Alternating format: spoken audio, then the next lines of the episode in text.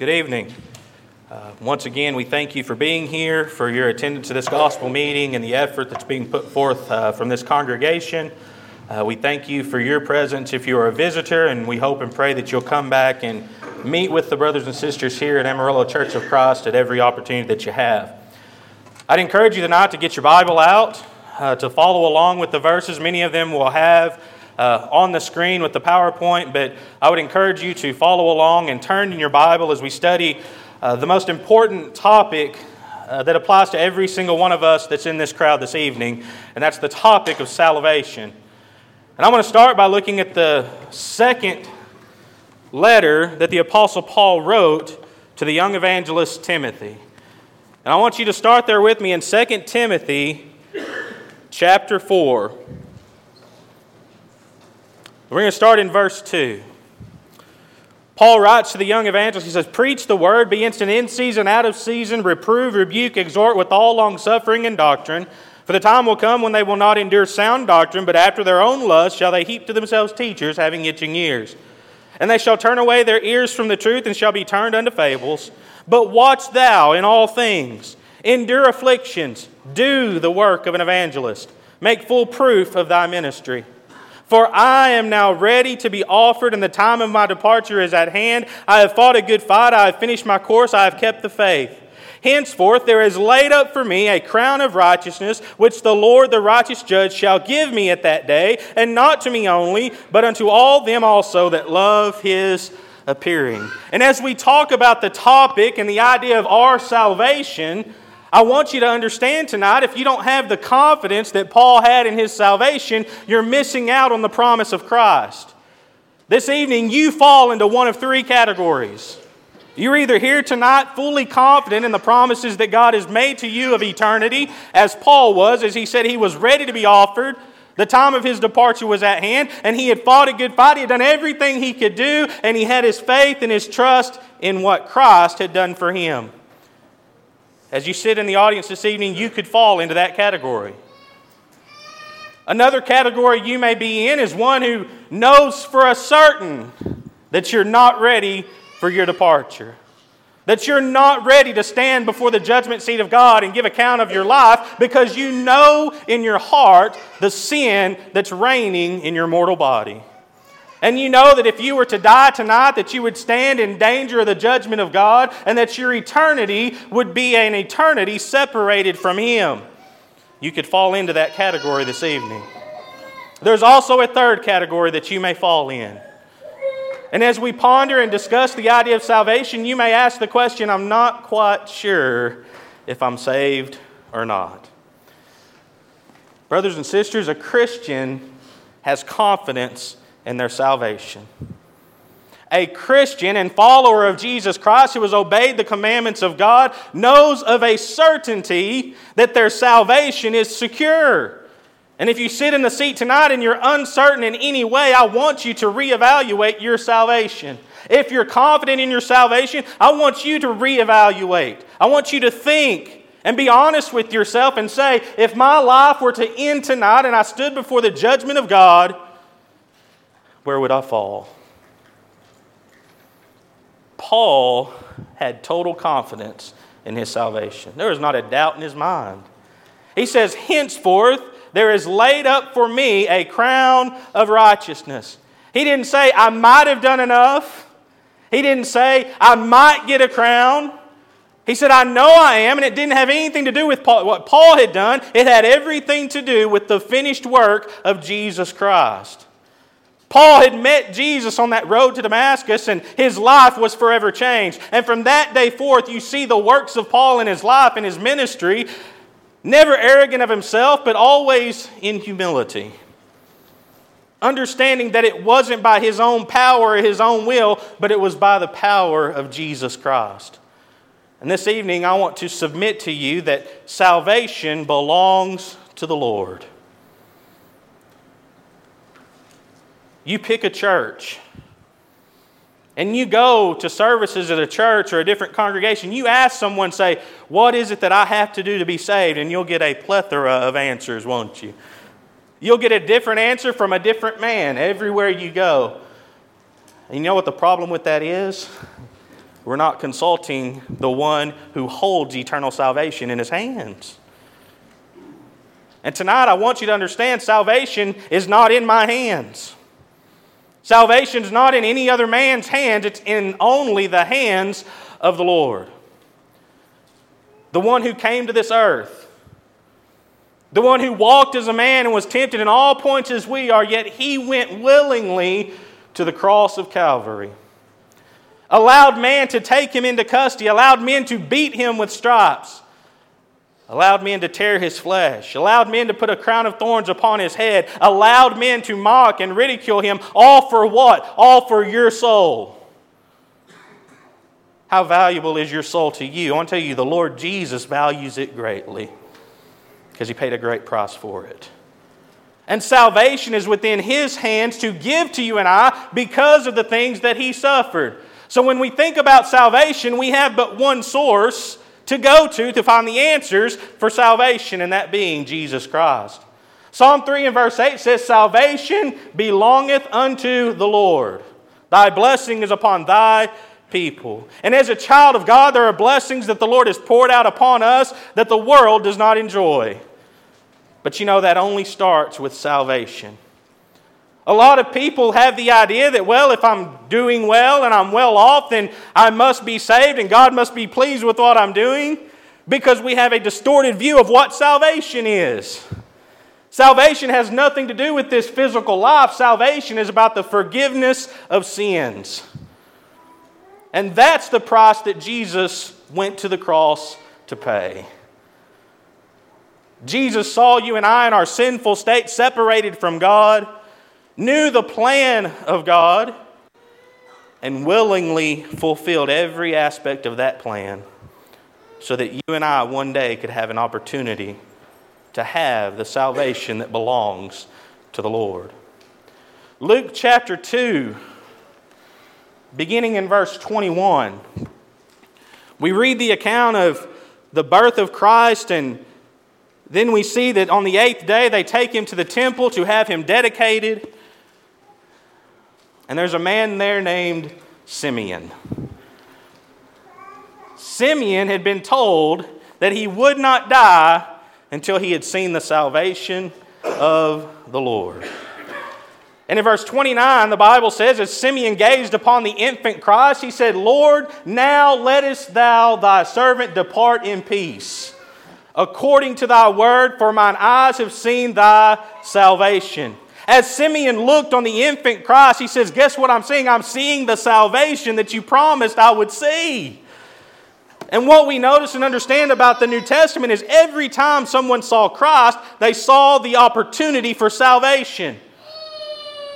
And tonight, as we look back upon the cross of Christ, living after his death, his burial, and his resurrection, we see the same opportunity, don't we? Simeon looked at that baby child that he could hold in his hands and said, I see the salvation of the Lord. Luke chapter 3, beginning in verse 4. The Bible says, As it is written in the book of the words of Isaiah the prophet, saying, The voice of one crying in the wilderness, Prepare ye the way of the Lord, make his paths straight. Every valley shall be filled, and every mountain and hill shall be brought low, and the crooked shall be made straight, and the rough ways shall be made smooth and all flesh shall see the salvation of God. Everyone would see the salvation of God. And this prophesied of John the Baptist, who was the one that God selected to come and to prepare the way. John wasn't there to provide salvation, was he? He was there to prepare the way. Because as John saw Jesus coming to him at about the age of 30 to be baptized of him in the River Jordan, John said, What? Behold the Lamb of God that taketh away the sins of the world. He said, That is salvation. And where do people turn today? They turn to themselves. They turn to some other religious man or religious person. They turn to a God of their own making to try to find salvation. Why do we have so many problems in the world today? Why do we have so many people seeking and longing after something? It's because they've removed God from their life. We all have a void within us that only God can fill, and we attempt to fill that void with all sorts of different things drugs, alcohol, fornication, adultery, covetousness. And the end of all of those things is the same empty feeling that we had when we tried to fill it with those sinful behaviors. And we sit there and we long and we grasp and we search and we seek and we try and we reach out and we come up empty handed until we reach for the salvation that only belongs to the Lord. John the Baptist prepared the way for Jesus. John chapter 14 and verse 6, Jesus made a statement, a very exclusive statement that is not popular in our world today. And he said, I am the way, the truth, and the life. And no man cometh unto the Father but by me. If you're looking for salvation from any man that's in this audience, I'm sorry, we can't give it to you. And if we point you in any other direction than to Jesus Christ, we're leading you astray.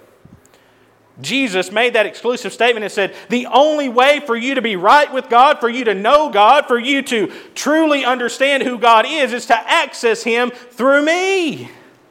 And everything Jesus did in his life, he did for a purpose and for a reason. And many people dismiss the life of Christ today in our world, don't they? How often have you thought of Christ today? How often have you thought of Jesus this week? How could we not give thought to the one who provided salvation for our souls? If our souls are truly as important as we like to proclaim they are, our mind would truly be focused on serving the one who gave us eternal salvation, wouldn't it? But too often times we get distracted. We're turned aside by the cares and the concerns of this life and this world, and all of us are susceptible to those things. Tonight, refocus. Tonight, recenter your life upon the principles of Jesus Christ that he died for your sins, he was buried, and three days later he arose victorious over that grave, so that you one day will have part in that resurrection. We think about the scriptures that talk about the return of our Lord. And what an awesome thought. I know as I'm riding around with Brother Craig, I'm picking his mind and saying, asking questions, and we're talking about things, and what a day that's going to be. And many people live their life saying, well, it's not going to be tomorrow. It's not going to be next week. It's not going to be next month, next year. And men are always going to say that. And one morning, or one afternoon, or one evening, we're going to open our eyes and guess who's going to be coming? Our Lord. Are you ready? I know we sit here and we say, yeah, we're ready. Are you ready? Paul said, I'm ready right now. And I want to tell you, as good as this life is, and a life with God here on this earth is a blessing, isn't it? It's a blessing to serve God in this life and to reap the blessings that He bestows upon us, but that pales in comparison to the eternal life that He's promised to give us. And as a child of God, our eternity has already begun. And if you're secure in your salvation tonight, I want you to understand your eternity with God has already started. Because there will never be a point in your life after your death that you'll be separated from God. Because he promised to always be with you. And Paul said to be absent from this body is to be present with the Lord. So if he's with us here, he's going to be with us through death, and we don't have to fear anything that this life can throw our way. And if you don't have that kind of confidence, reevaluate on your salvation this evening. Luke chapter 23 verses 32 through 43, we see the crucifixion of Christ.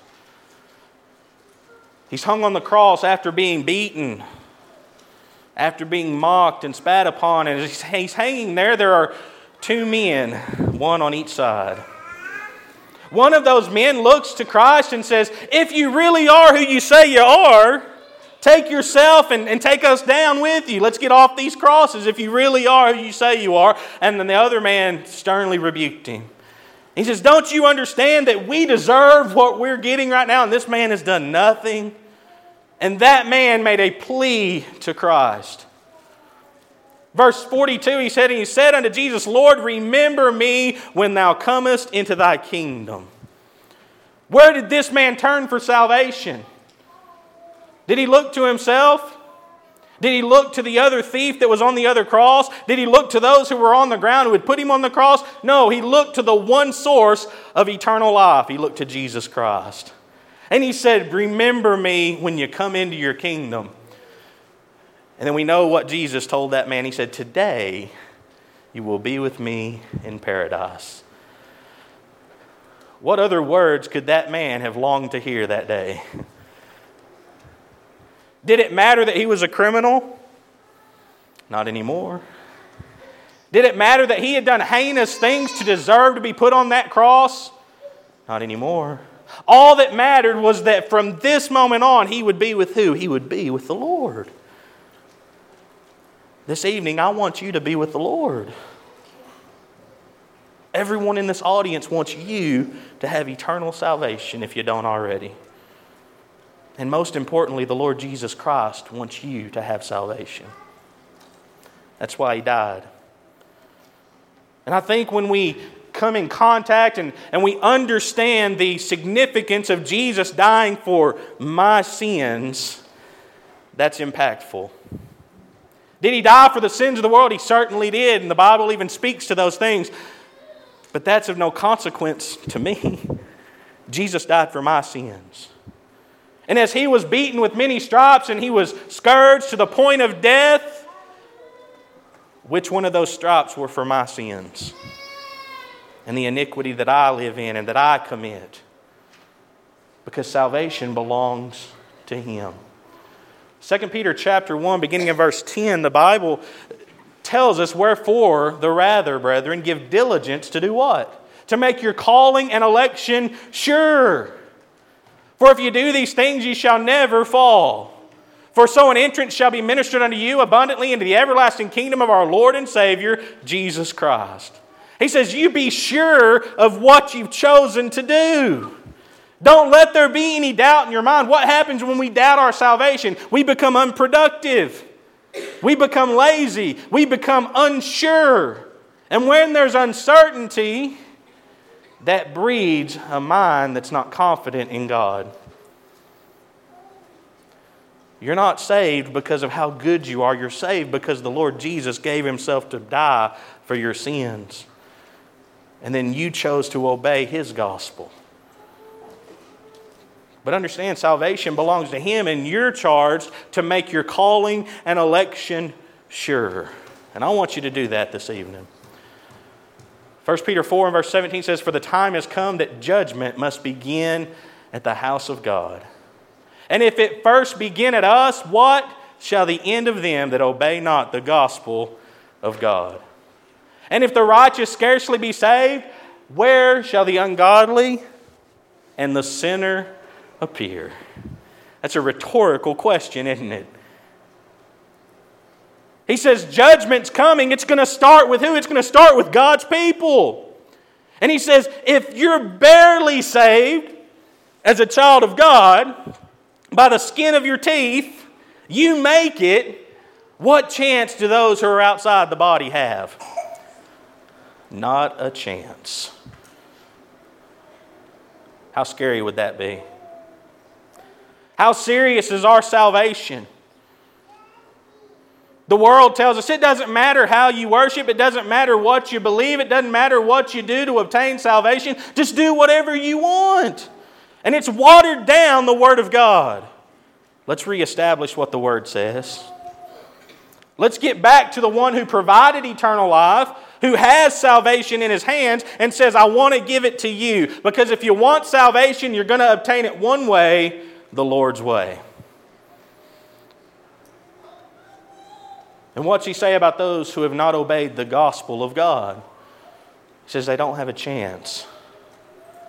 If you're here tonight and you never obeyed the gospel of God, you don't have a chance unless something changes. And if you're here tonight and you say, I don't even know what the gospel of God is, I want you to listen. And if you say, I don't know what the gospel is, I want you to take the opportunity tonight to learn and to know what it is, and then to simply obey the words of Christ, and so that you can obtain salvation from His hands. Because salvation belongs to Him. Romans chapter 5 and verse 12, the Bible says that, Wherefore, as by one man sin entered into the world, and death by sin, and so death passed upon all men, for that all have sinned. You know, the sin of Adam and Eve opened the door to sin. But you know, I'm not going to give account on the day of judgment for the sins of Adam and Eve. I'm going to give account for the sins of Chase. And my name is going to be called, and I'm going to stand before the mighty throne of God. My life is going to be examined. The things that I've done, whether they be good or bad. And guess what's there? Sin. Every single one of us is guilty. Every single one of us deserves to be separated from God for all of eternity. But, brethren, you don't believe that that's the end, or you wouldn't be here tonight. If you didn't think you had a chance, you didn't think you had any hope, all we ought to do is go live and do what we want to do. But the gospel message is a message of hope. That yes, you've sinned, yes, you've fallen short, yes, you've violated the will of God, but God gives you an avenue to seek and to find forgiveness and salvation. Romans 6 and verse 23 clearly states that the wages of sin is death. What sin deserves is to be destroyed, and why are we soft shoeing it around sin? Sin separates us from God, and we can play games about it. We can talk about it in uncom- just easy words and easy terms and soften it. It's sin. And any sin will separate you from God. And until you're serious about your soul, you're not serious about the consequences of your sin. Is your heart full of hate?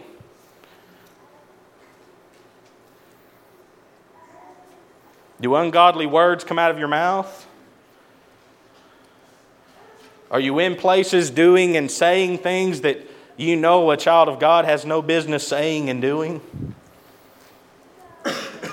Have you just given up even trying to serve God? Do you not see the value in worshiping and serving God on a daily basis? If that's you, you deserve death. You see, all of us have committed things in our past and in our life and continue to struggle against those things even today, don't we?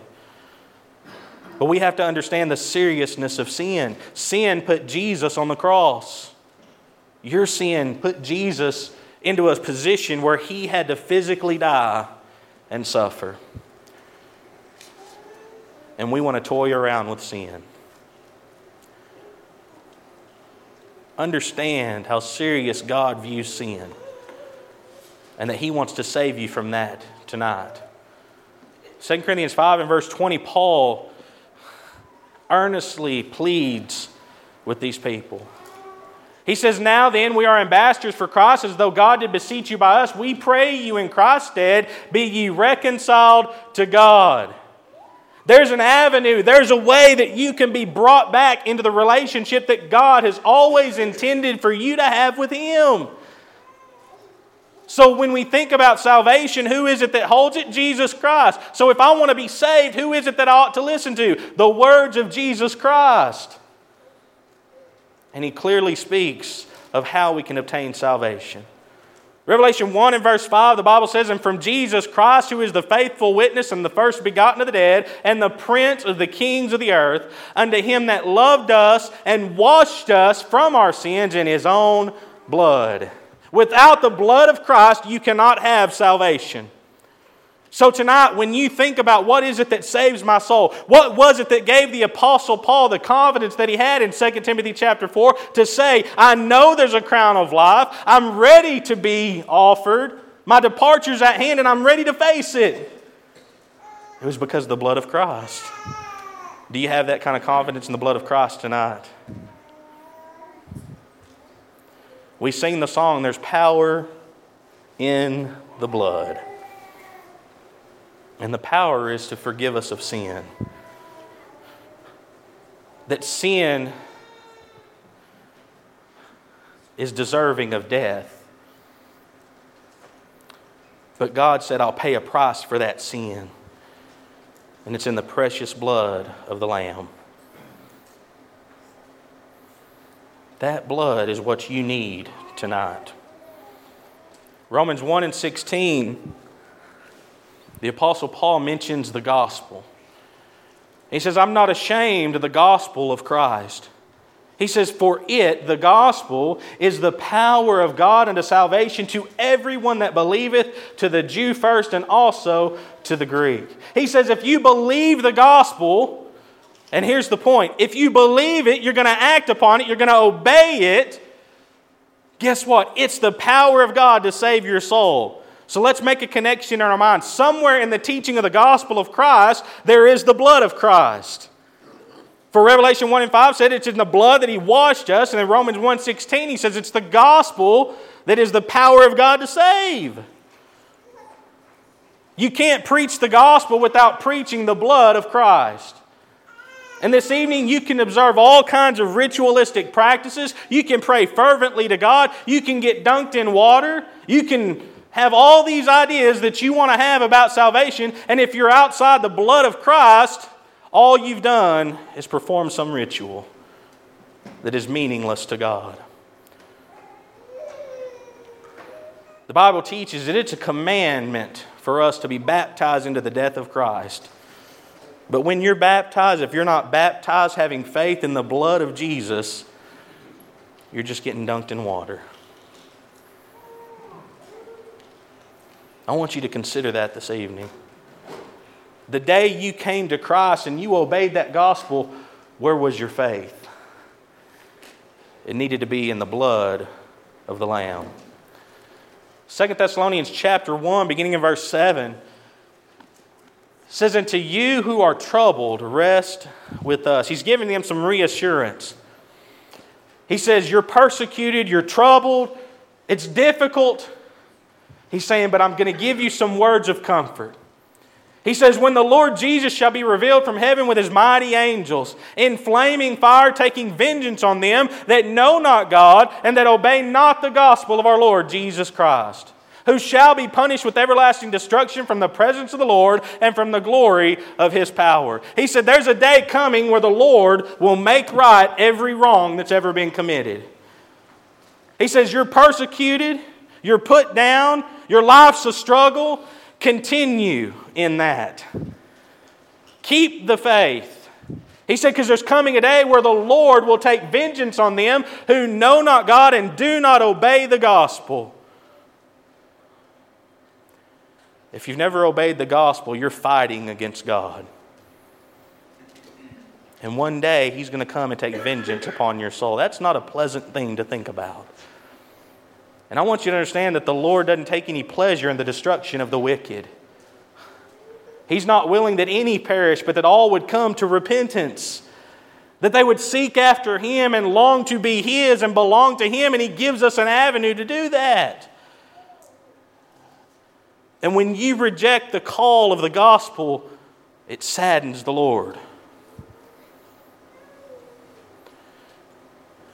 But even greater than that, you're destroying your own soul. 1 Corinthians chapter 15. We see the Apostle Paul clearly identify to you and I today the elements of the gospel. 1 Corinthians chapter 15, we're going to read the first four verses. He says, Moreover, brethren, I declare unto you the gospel, which I preached unto you, which also you have received, and wherein you stand, by which also you are saved, if you keep in memory what I have preached unto you, unless you have believed in vain. For I delivered unto you first of all that which I also received, how that Christ died for our sins according to the Scriptures and that he was buried and he rose again the third day according to the scriptures. He says, What is the gospel? He says, It's the death, the burial, and the resurrection of Christ. So if we're going to preach salvation, and we're going to preach the gospel of Christ, and we're going to talk about the blood of Christ, it has three elements his death, his burial, and his resurrection. He says that's what the gospel is. So somehow I have to obey this doctrine. I have to obey this gospel. so that I can have forgiveness of sin and enjoy the salvation that only belongs to the Lord. Romans chapter 6, beginning in verse 15. Romans 6, beginning in verse 15, the Apostle Paul also talks about the idea of being a sinner in one state and something changing that makes you into a child of God. Verse 15, he says, What then? Shall we sin because we are not under the law, but under grace? God forbid. Know ye not that to whom ye yield yourselves servants to obey, his servants you are to whom ye obey, whether of sin unto death or of obedience unto righteousness? But God be thanked that you were the servants of sin, but you have obeyed from the heart that form of doctrine which was delivered you. Being then made free from sin, you became the servants of righteousness. What is salvation? It's freedom from sin. Salvation is having my sins forgiven and being freed from the bondage that sin would entangle me in. And that I don't have to live serving sin any longer, but I have a new way of living. I have a new way of thinking. I have a new way of being who I am. All centered around who? The person, Jesus Christ. And all of that's possible through the obedience of that doctrine. He says, You have obeyed from the heart a form of doctrine. And you go to a lot of religious groups and say, What do I got to do to be saved? And you mention obedience. There's nothing you have to obey. The universalists believe that God's going to save us all anyway. Do whatever you want to do. God wouldn't send anyone to hell. I tell you, that's a destructive doctrine. And it takes away from the authority of Jesus Christ. Jesus taught on hell more than anybody in the scriptures. The word hell, translated Gehenna, is the eternal fire and the lake of fire. Jesus taught on it more than anybody. And how often do we hear lessons talking about hell?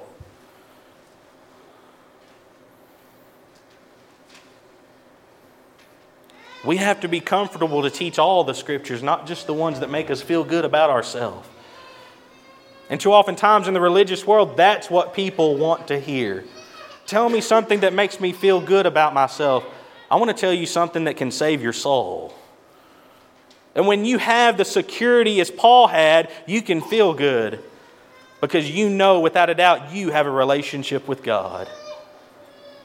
And nothing can take that away. Now go back to the beginning of Romans chapter 6 and look at verses 1 through 7. We've established that the gospel is the power of God unto salvation. It's the death, the burial, and the resurrection of Christ. Somehow, through our obedience to that, we are able to obtain forgiveness of sin and have an eternity promised to us by God. And then in verse 1 of chapter 6, he says, What shall we say then? Shall we continue in sin that grace may abound? God forbid. How many people use the grace of God as a free pass to live and do anything they want to do?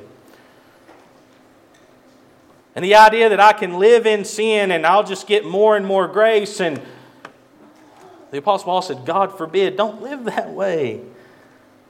And the reason why is found in verse 2. He says, How shall we that are dead to sin live any longer therein? He says, There's something we've done that has allowed us to die to sin. And then in verse 3, he says, Know ye not that so many of us, as were baptized into Jesus Christ, were baptized into his death?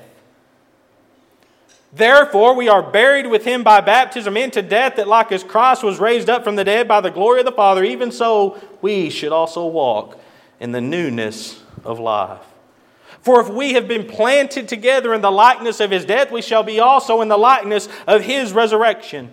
Knowing this, that our old man is crucified with him, that the body of sin might be destroyed, that henceforth we should not serve sin, for he that is dead is freed from sin.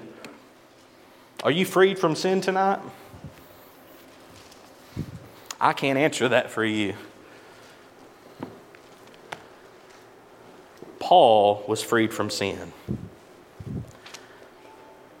We started tonight's study talking about 2 Timothy chapter 4 and the confidence that Paul had. And the reason that Paul had that confidence was what? he obeyed the gospel. He came in contact with the death, burial, and resurrection of Jesus Christ when he was what? He was baptized. And then he lived his life faithfully. He said, I'm ready to meet God. Don't you think he longed for a little bit of rest?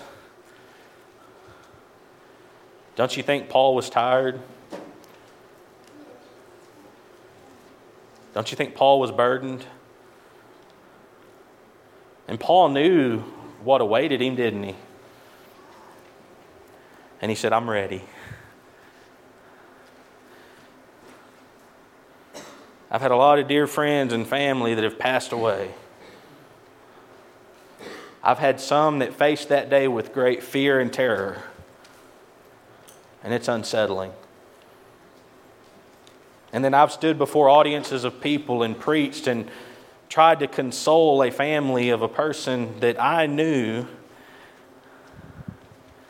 and that they admitted they never had a relationship with God. You see, death is viewed completely differently when we know where our trust is.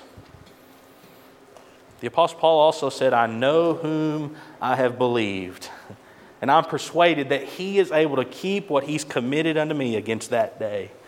He said, There's not a doubt in my mind. Do you have a doubt in your mind tonight? If you do, you better reevaluate your salvation. And then I've had other family members that have passed away that had a great faith, and I don't know for sure where their salvation lies. I know things that they did in their life, and I could look at the fruit that they produced in their life. And as they faced death, they said, I'm ready either way. If I live, I'll continue to serve God, and if I don't, there's a promise waiting for me. Because they knew salvation belonged to the Lord and that they had been blessed enough to obtain it. Acts chapter 9, the Apostle Paul recounts, or we see the conversion of the Apostle Paul. He's on his way to Damascus to bind and to capture Christians, and he meets somebody. Did he meet a preacher? He meet another man? He met the man. He met the preacher. He met Jesus Christ. And Jesus humbled Paul brought him to his knees, blinded him, revealed to him who he was, and told him what to do. He said, You go into the city and you find a man named Ananias. He'll tell you what you need to do. At the same time, he spoke to Ananias and said, You need to go find Paul. At that time, Saul of Tarsus. In Acts 9, verses 9 through 11, says he was three days without sight. Neither did eat nor drink. And there was a certain disciple at Damascus named Ananias, and to him said the Lord in a vision, Ananias, and he said, Behold, I'm here, Lord. And the Lord said unto him, Arise and go into the street which is called Straight, and inquire in the house of Judas for one called Saul of Tarsus, for behold, he prayeth. He said, There's a man that I've met. I need you to go and to talk to and to find and to reveal something to. By that time, he had been three days without sight, humbled under the mighty hand of God as Jonah was. He had fasted, and God even said that he prayed. We talked about Jonah's prayer last night in Jonah chapter 2, and we said, Was there ever a more fervent prayer than the prayer of Jonah? Saul of Tarsus' prayer was probably pretty fervent. humbled under that mighty hand of God, looking and seeking and trying to figure out what it is this was going on with him. And then Ananias goes to him. And Ananias says, Receive thy sight. And his sight came back to him. And you think about the Apostle Paul and what was it that ultimately was able to save him? Up until this point with the Apostle Paul, we have not seen anything that says anything about his sins being forgiven. But if you look at Acts chapter 22 and verse 16, we see Paul recounting these events. And Ananias asked him a question. He says, And now why tarriest thou? Why do you wait? Arise and be baptized and have and wash away thy sins, calling on the name of the Lord. How do we call upon the name of the Lord today? It's not in an audible prayer that comes from our lips, it's in our obedience to the gospel. It's in our obedience to the same thing that Saul of Tarsus did to receive the forgiveness of sins and come in contact with the blood of Christ that was able to give him salvation. It's not through a preacher, it's not through some other organization, it's not through any other group, it's only through Jesus Christ. And from that day forth, we see a changed man. And we see the Apostle Paul. Philippians chapter 2, beginning of verse 12. He says, Wherefore, my beloved brethren, as ye have always obeyed, not as in my presence only, but now much more in my absence, work out your own salvation with fear and trembling. For it is God which worketh in you both to will and to do of his good pleasure. See, God plants within all of us a desire and a longing to find him.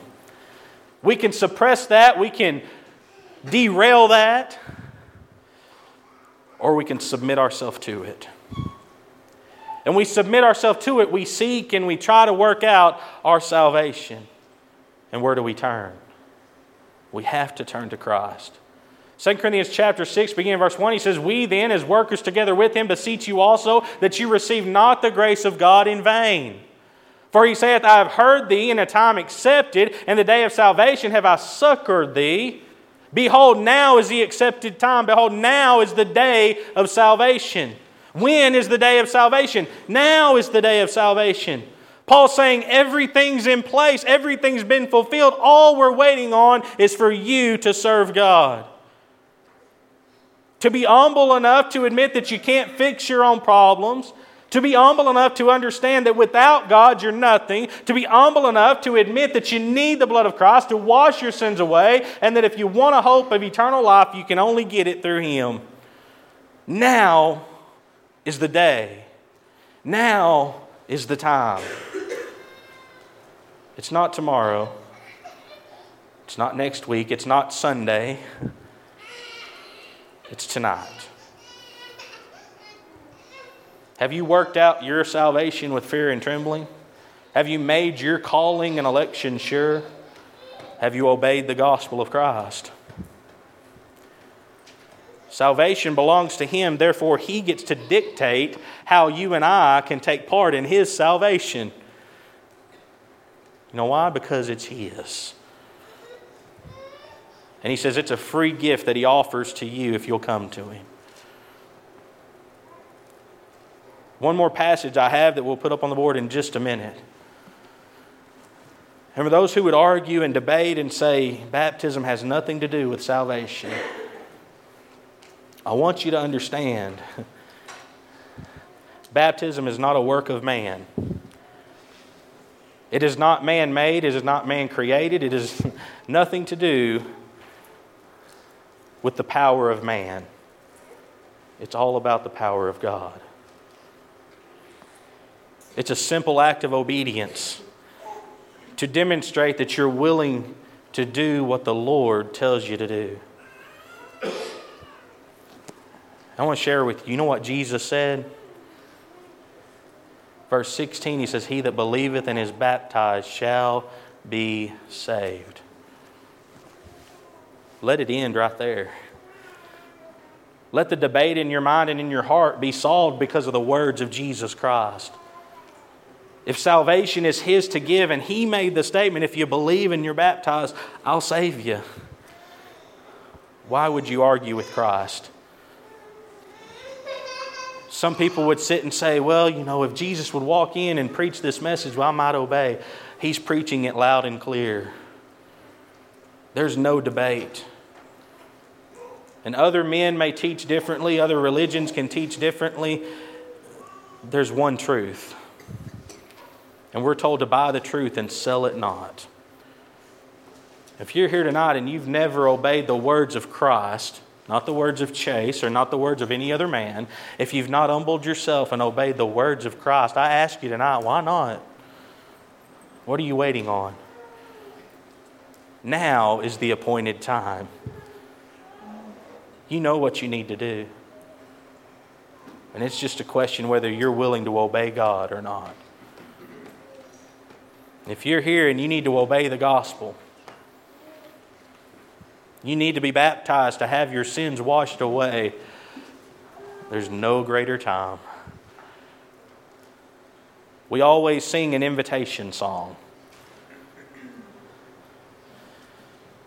And I often think, what if this is the last invitation song we sing? And I've probably said that 40 or 50 times. But you know, at some point, it is going to be the last invitation. And at some point, those skies are going to unfold. And the Lord's going to return, and it's going to be too late. Now is the appointed time. If you need to act and have your sins washed away, do it tonight. And if you are a Christian and you're confident in your salvation, God bless you. Continue to keep the faith and continue to spread this message to everybody that you can. But if you're here and you're a brother or sister in Christ, but your faith is wavering, or there's any doubt or uncertainty in your heart and your mind, don't leave this building tonight with any uncertainty. But proclaim, just as the Apostle Paul did, that the time of my departure is at hand. I've fought a good fight. I'm ready to meet my Lord and receive what He's promised to me. Can you say that tonight? If not, come back to the Lord. He's longing for you, and He's wanting to reestablish the relationship that He died to give you. Come to Him while we stand and sing.